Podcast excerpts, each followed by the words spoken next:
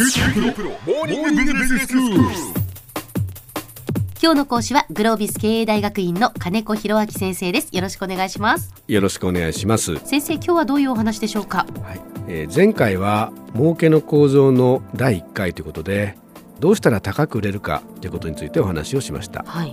今回はその続きです。はい。企業の利益というのは一つの製品やサービスの単位に分解することができます。ええ一つ一つの製品やサービスの利益の集合が企業の利益になるからです。はい。一つ一つの製品やサービスが儲からなければ全体としては儲かりません。その逆もしかりです。はい。一つの製品やサービスの単位で儲けの仕組みこれをシンプルに分解すると高く買っていただけるか安く作るかの2つになります。はい。前回は高く買ってもらうための戦略についてお話ししました。はい。今回は安く提供するための戦略についてお話しします。はい。では会社あるいはその商品は儲かっていそうなんだけども決して高くない。そういう製品にはどんなものがあるでしょうか？まあパッと思いつくのはユニクロですね。はいそうですね。ユニクロとかあるいはニトリとか。これらってお値段以上ですよね。はいはい。つまり安売りではなくて品質の割に安い。ってことは安く作ることができている。でもいいものができている。はい。ではこうした会社はどうやってお値段以上を実現できていると思いますか？うん。単に安かろう悪かろうならば話は単純ですね。お金をかけないから良いものができない。粗悪な原材料を使うなどですね。うん。しかしこれらの会社は違います。何がこの秘訣なのか。まず目につくのがカリスマ経営者です。はい例えばユニクロやニトリというのは社長さんがテレビや雑誌などのメディアによく登場しています。そうですね。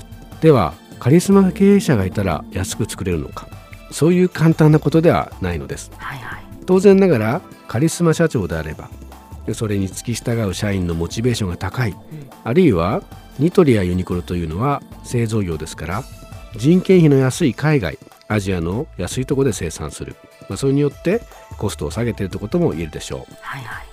ただしここで重要なことは他の会社もそれをやろうとすると企業間の差がつかなくなるということです。重要なことは他社よりもお値段以上実現できているから選ばれているわけです。はい。ではユニクロやニトリは何が違うんでしょうか？これを考えていきたいと思います。はい。コストには2つの種類があります。うん。外部に支払ったお金そして内部にかかった費用です。はい外部に払った費用というのは例えばレストランなどイメージすると分かりやすいかもしれません。農家の人に食材を実際に提供してもらうために払う原材料費。うん。あるいは光熱費などです。では外に入れていく費用を下げるにはどうしたらいいでしょうか。下げてねって交渉するのも一つですね。じゃあどうすれば下げてくれるんでしょうか。うん。いっぱい買う？いっぱい買うとかですね。大量に買うからその分下げてくださいねと。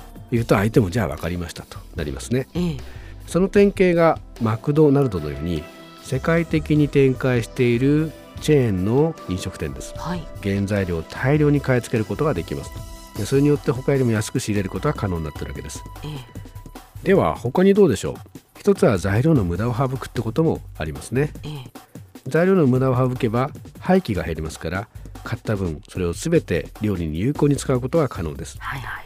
で代替する材料を見つける。その食材が高ければ同じような味なんだけどももうちょっと安いものを見つけてくる。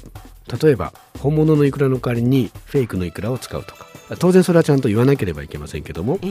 代替する材料を見つけてくることによって安く作れます。はい。では中にかかる費用。内部のレストランならレストランの運営とかにかかる費用を下げるにはどうしたらいいでしょうか。うん。え一つは調理方法を変えるなんていうのもありそうですね。はい。例えばあるサンドイッチとかハンバーガーを作るのが4工程か5工程がかかってたとしたら3工程に変えただけで一手間少なくなりますね。はい。そうすると少ない人手でキッチン回せますね。うん。あるいはそもそも人でやってたのを機械でやってしまうと。えそれによって効率が上がるっていうこともありますね。はい。でこの機械の場合は実はこの稼働率ということが非常に重要になりますええなぜならば機械というのはお金かかるんですね。買うのに。はい。例えば100万円の設備を買ったとします。100万円の設備を買ってもちょっとしか動かさなければその機械は無用の長物となります。うん。でも100万円の機械を買って100個ものを作れば1個あたり1万円のコストはかかりますけども一応機械使ったことになりますね、はい、もし100万円の投資をして1000個作る。あるいは1万個作る。10万個作るとなるとどうなるか。1個あたりが負担しなければいけない設備のコストっていうのがどんどん薄まっていくんです、はい、こういうのを規模の経済って言います、はい、人と違って機械というのは動かしたら多少メンテナンスとか必要ですけどもたくさん作れば作るほど最初にかけたお金というもののコストが薄まっていくんですね、うん、規模の経済の典型というのが半導体のような非常に高い装置が必要な産業です。だからたくさん作れば作るほどコストが分散する薄まることによって価格が下がっていくわけです、はい、実はこれは人も同じです。人は機械のように永遠に稼働することはできませんけどもレストランなどランチ時は人が来る、次はディナーだ。その間基本的にはサービスの人はいらない。って言うんであればそこはピーク時だけアルバイトの人を実際にお願いする。などしてなるべく人がいる時は働いてもらう。ぼーっとする時間を減らしていくということも大事です、うん、あるいは料理もできてホールもできるような多能工にすることによって常に仕事を与えていく。そうすると人も稼働率が上がりますね、はい、重要なことは内部の費用を減らすには機械や人の稼働率を高めるということです、はい、規模の経済というのはたくさん作ることじゃなくてある設備や人というのを有効に稼働させるということです、うん、それによって1個にかかるコストというのをいろんな製品にたくさん分散していく。それによってコストを下げるのを規模の経済と言います、はい、低コストで有名なのはトヨタです。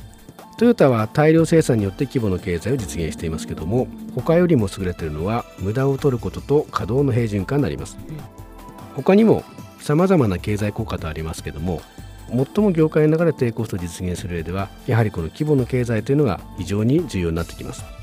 では先生今日のまとめをお願いします、はい、はい、安く作るには他の企業が真似できない低コストの仕組みを実現することが必要ですその中でも最も重要な鍵は規模の経済です。規模の経済というのはそこに投資した設備やそこに存在している人その人や設備がどれだけ効率的に稼働したかということで決まってきます。たくさん作るだけじゃなくて効率的に稼働するということが大事です。この2つを他社以上に使いこなすことができればお値段以上の価値を提供できるでしょう。今日の講師はグロービス経営大学院の金子博明先生でした。どうもありがとうございました。ありがとうございました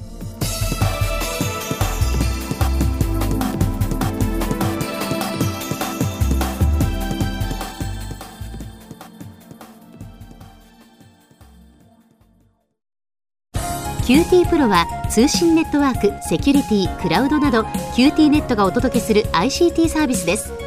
九州中に展開した光ファイバー網を基盤に一番身近なビジネスパートナーとして九州の企業自治体の皆様をサポートします。